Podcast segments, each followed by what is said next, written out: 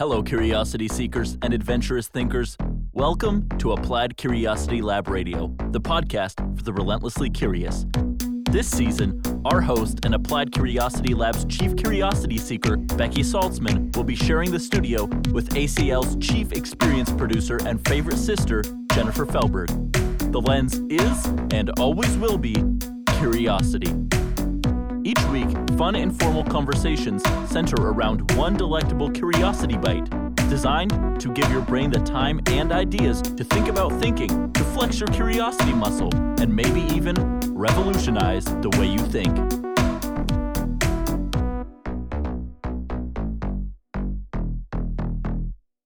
in the late 80s when I was living in Macon, Georgia, I had a boss that was from the area, the small town outside of Macon, Georgia. I think she was from Dalton, Georgia, the carpet capital of the country. Most of the senior execs, my level and higher, mostly higher, were from more cosmopolitan locations. I think all of them were, you know, New York and Atlanta and LA. And we were working in the fashion industry. And this person, my boss, who was a very nice person, had very traditional, very religious, very southern vibe that I thought was provincial. And she didn't dress like the high fashion buyers that would come from Atlanta. And she didn't talk the talk and walk the walk. So I kind of categorized her as southern, racist, simple minded. I thought she was the wrong person, particularly in that role. And it wasn't until much later that I realized that she had the right mind. She had good ideas. They didn't present as cosmopolitan and cool. She wasn't wearing the enviable, fashionable outfits that I desired, but she had the right mind. She was probably and perhaps the wrong person, or at least I perceived her to be. And I think my learning curve on that new post college, postgraduate school job was a little steeper than it needed to be because I dismissed her. And there's a lot of that where I think that I look at authority figures or politicians or people, Jeff Bezos or Howard Schultz or people that are in the media, and I say, are they the wrong person? Do I agree with them? I wonder if I have the right mind to know when the wrong people have the right mind. So I ask you this curiosity bite, Jennifer Schmenzaruskis. now everybody knows my name. Everyone knows your nickname, Mhm. Schmenzaroonies, Mhm. Schmenzaruskis. Do you have the right mind to know when the wrong people have the right mind? So I was at work before I started working with you, and I had a person that I worked with who had, and I knew this just from hearing and reading some of the old posts on social media, that they had the exact opposite ideology. They were just wrong. Stop trying to be fancy. I'm trying to be politically correct. Just say that they were wrong. Okay, you saw everyth- what they everything, they stood for. You hated. Everything they stood for, I hated. I just did. And all of this I knew before we even stepped into a conference room. And everything this person said, I just wanted to hate. I wanted to hate it. I wanted to hate it. Punch him in the face. I did, or somewhere else.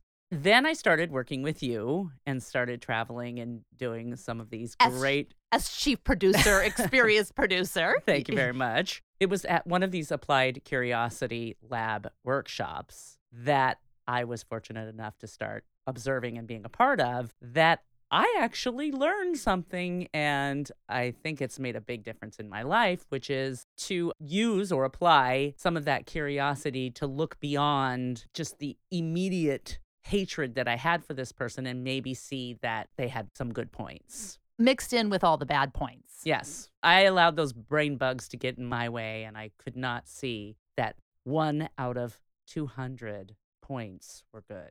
Now, was it better just to kind of categorize them as wrong and just leave it as such? Or were there any ideas that they specifically had that you thought, okay, that's really, really good, and you're an idiot for having it? But More, more still, it was like, more it was like, damn. I mean, good ideas sometimes don't care who they happen to, right? they just happen. I mean, so there is that.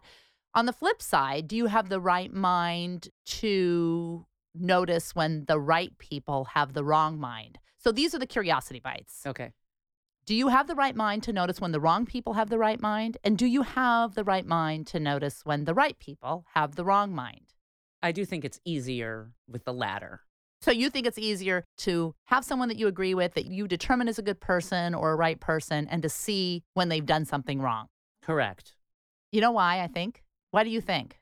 Well, I think we can make justifications for why they're doing the things that they're doing. They're good people, but they have certain justifications for doing just these little bad things here and there. Yeah, I think so too. And I think it's because we do it ourselves. Most of us don't think we're bad people. We don't think we're the wrong people. We know that we're the right people. And yet we've seen where we've made some error in our judgment or we've done some things that are the wrong things. And so we're familiar with these justifications. Whereas we don't see ourselves as wrong people doing right things. We see ourselves as right people who mostly do right things and sometimes wrong things. So I think it's easier to see. I never do that. I am only a right person doing right things all the time. all Okay, the so the next question is Do you recognize when you, as a right person, are doing wrong things? Are you that incurious with your own behavior? Do you know anyone like that? Like I said again, actually, yes, but like I said again, damn. exactly. No, really, when you think about the right person, thinking that they're always doing the right things, do you really think that they see themselves that way? Do you really think in their heart of hearts? Well, I think because of the justification that they have, which, by the way, I'm always looking for the list and I found something and I think this goes right into it. So thank you for that beautiful segue. Mm. I believe that people have different ways of allowing themselves to still believe that they are doing the right thing and that they're good people. And maybe it's a little sneaky, but there's a reason for it. Well, we all need to be the protagonists in the story of our lives. Give the listeners some tips and tricks for when they are doing the wrong thing, how they may be able to justify it to keep themselves as good people. This is a list of some of the psychological forces that allow people, good people, to do bad things. Okay, go. Okay. I like this one. The compensation effect. It's, What's that? It's when you've been doing good deeds all the time and it's like, I've been good all week, so I can justify doing something bad. Like, I've been eating salads all week, so I can have this big old piece of chocolate cake. Well, it seems to me that a lot of my friends who have gone through a divorce, either they were cheated on or they did the cheating. I don't know anyone who did not say, I worked so hard. I stayed in the marriage longer than I should have. I suffered. I wasn't happy. I tried to make it work. And finally, I just couldn't take it anymore. I bit the bullet. No one ever says, I was in a great marriage. And one day I made a stupid mistake that I have stuck with for the next 10 years. Now, if you had an affair and then you broke up with that person and you're living in the depths of hell, you could say, I did a stupid thing and now I'm seeking redemption. Right. That's different. Right. So I think justification. Justification, And justification is compensation. Is that what it was? What yes. it? Okay. yes, What's the next one? compensation effect. The next one is giving something the it's called the power of names. So you're giving something a name to justify the bad behavior. Like let's say you take a little money from the petty cash and you call it a fringe benefit or you take the toilet paper better better yet. You take the toilet paper because you ran out of toilet paper at home.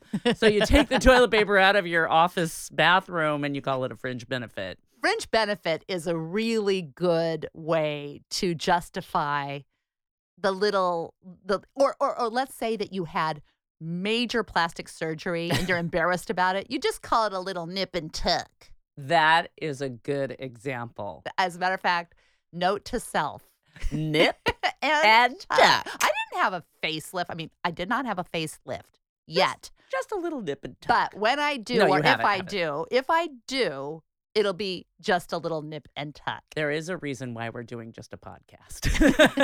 Are you saying that we have faces for radio? An oldie but a goodie. Speak for yourself. Yes. Uh, next one cognitive dissonance. So I think that's not a justification. Let me think about this. For example, there are good people and bad people. Right. And there is good behavior and bad behavior. Right. And good people should match good behavior.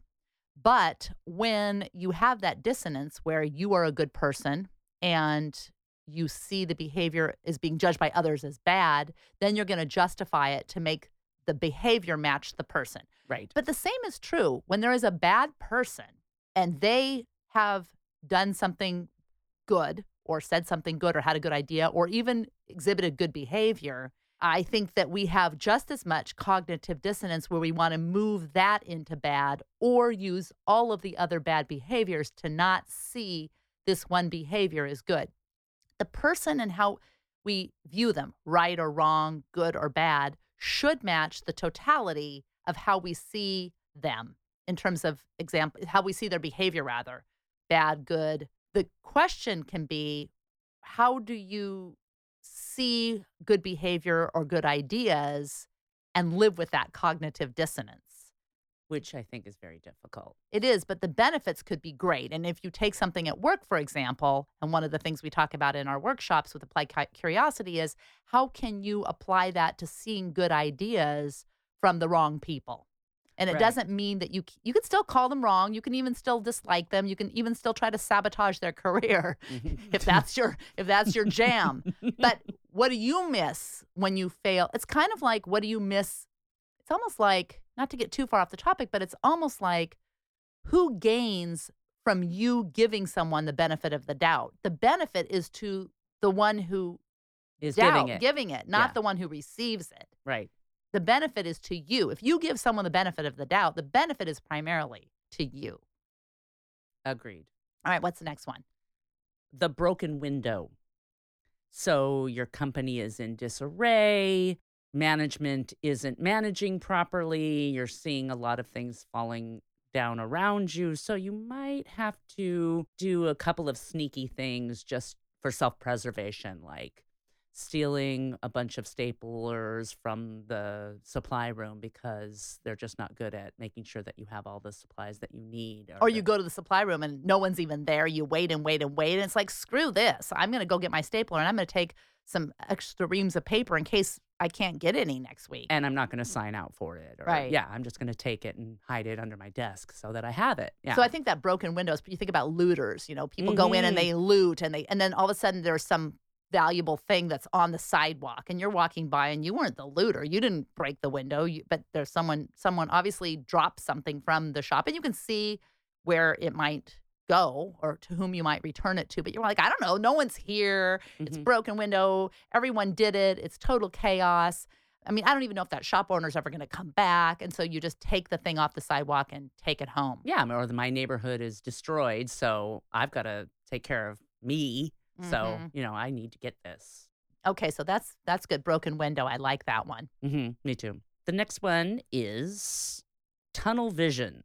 When I am so determined to achieve my goal, I ignore any bad behavior just to get there. Oh, so that's Machiavellian almost. yes. All right, so what's an example? I think sometimes just I would say that with tunnel vision, when you are wanting to get a promotion, when you are wanting to be recognized in your workplace, you don't care who you hurt.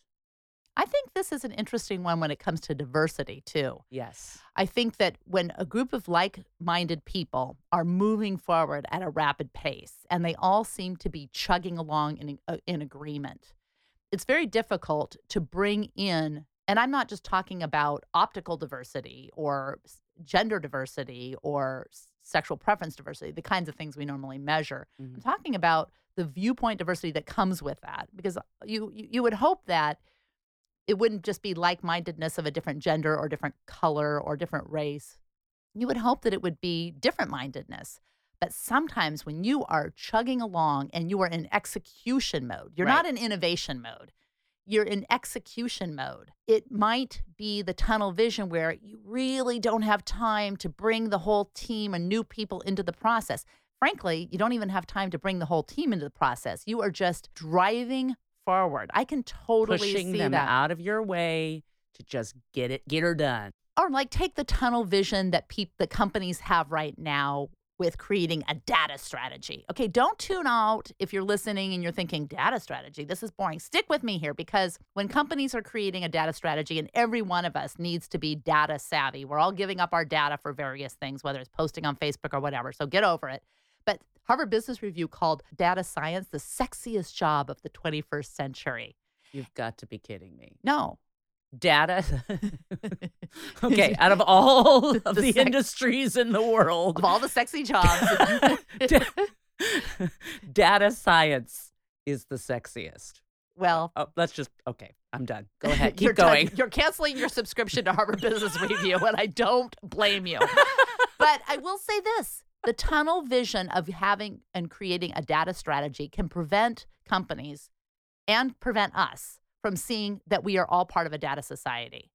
The tunnel vision of trying to find out my Horcrux on Facebook by giving all sorts of personal information to find out that my Horcrux is an antelope is really tunnel vision. I want, I'm curious about finding out my Horcrux. I forget about all of the other things that are happening. Yep. All right. That's, I think tunnel vision is a good one too. Are there any others? I just still can't get over it. Well, like, I'm thinking about all the industries that you could consider sexy, and nope. You're wrong. It's data science. I wonder, like, on People magazine, who they're going to have on the cover this year. the sexiest da- Data scientist.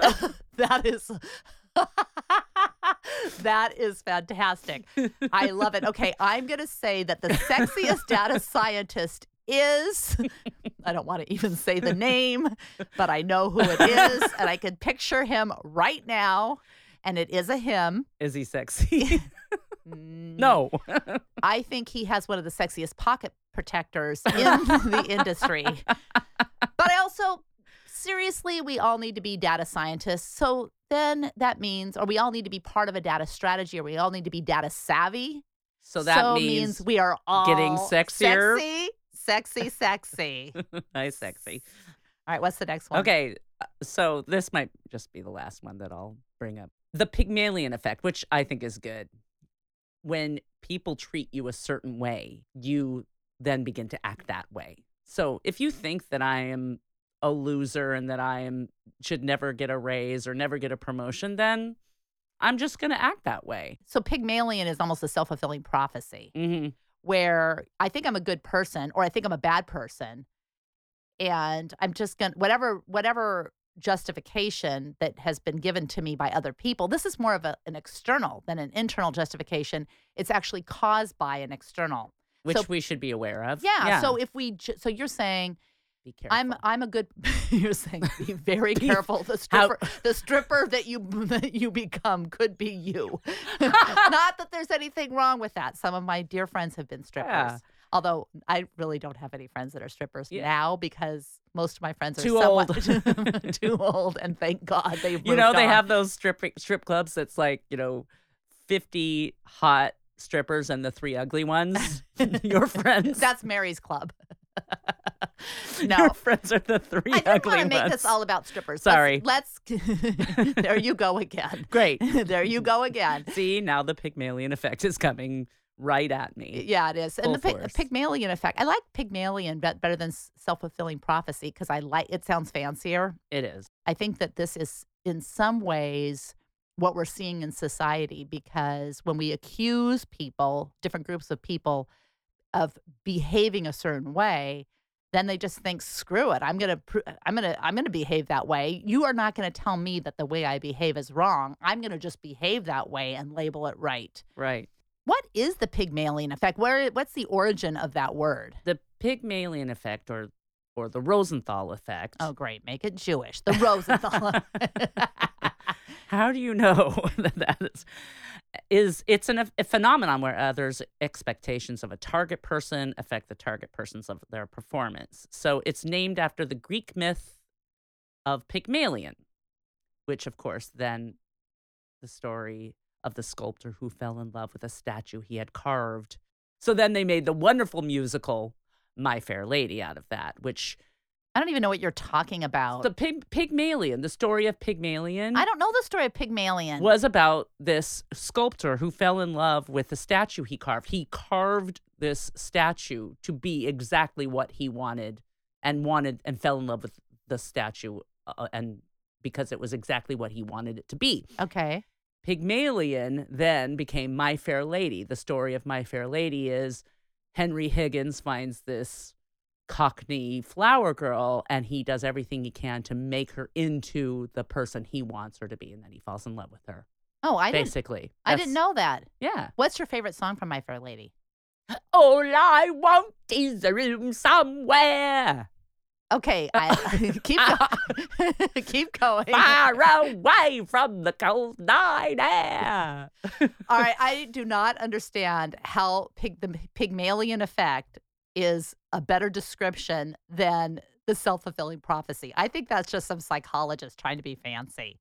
I like it better. You do. hmm If there's just some random person or group of people, and particularly given the divisiveness in society today, if there's a group of people that we label as wrong, what's the incentive for us to see when that wrong group is of the right mind?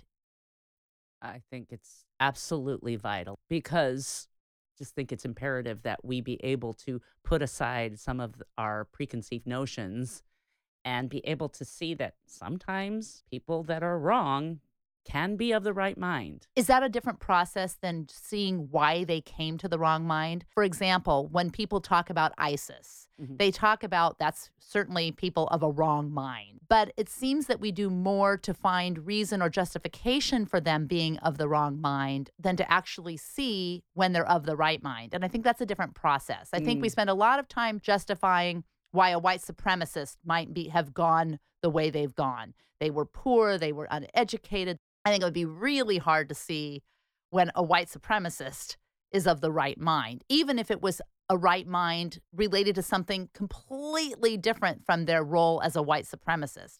I think it's much easier to find justification for bad behavior for other people than it is to find bad people doing the right thing. It's a different process. I think it's harder. And it leads me to one of the most interesting sort of facts that I came up with, in which was a study that came out of a very prestigious university in Turkey that found that 63% of the people surveyed, and this was a survey study, had three good ideas in their entire life. That's horrible. that was a horrible sort of fact. I'm going to start over. I love that your sort of facts are found right off the top of your head.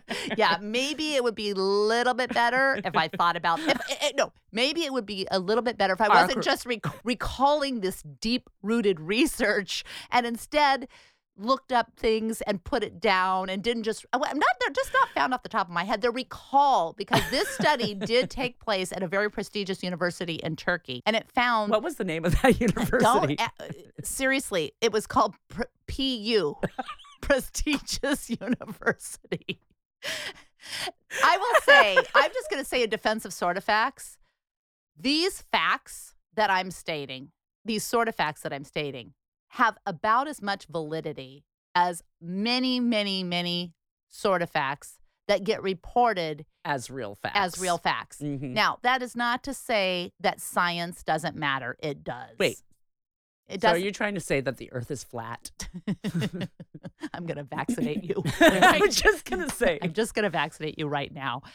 But there is enough science. And I want to say, I, I actually want to make a plug because I don't want to come across wrong about this. I think this is really important. These sort of facts don't represent a skepticism about science. I am not, people say, oh, it's politicized and science is just ridiculous. No, science, the scientific method is a method of proving and disproving and constantly poking and prodding at hypotheses and theories. It's kind of like if you're driving a bus and the tire is flat, you don't throw away the bus, you replace the tire. It's kind of like the scientific method. And until there's a better method, which I have yet to find, I am very supportive of the scientific method. This is why these sort of facts represent things outside of the realm of true science. I'm- And I'm, glad you're. yes, I want to clarify. Yeah. So this study out of PU, prestigious university, T, it's actually TPU. Wait, what's T? The? Turkey, Oh, Turkey, because it was out of Turkey. Turkey Prestigious University. found that people who disagreed with other people were able to find things that they agreed with less than 3% of the time. Thanks for listening, and I really hope you enjoyed the episode. Before you take off, I have a few more things to let you know about. One, you can find show notes for every episode of ACLR and links to all resources mentioned at appliedcuriositylab.com forward slash blog. It's there that we'll wait to read your answers to each week's Curiosity Bite. Two, in order to avoid missing curiosity bitten conversations, subscribe to Applied Curiosity Lab Radio on iTunes, Stitcher, Spotify, Google Play, and all the other spots that podcasts hang out and wait to be discovered. Toss up a review, especially if you have nice things to say. Finally, for all things Applied Curiosity, including information on workshops and your free membership to the Tribe of the Curious, go to appliedcuriositylab.com. In the meantime, elevate curiosity.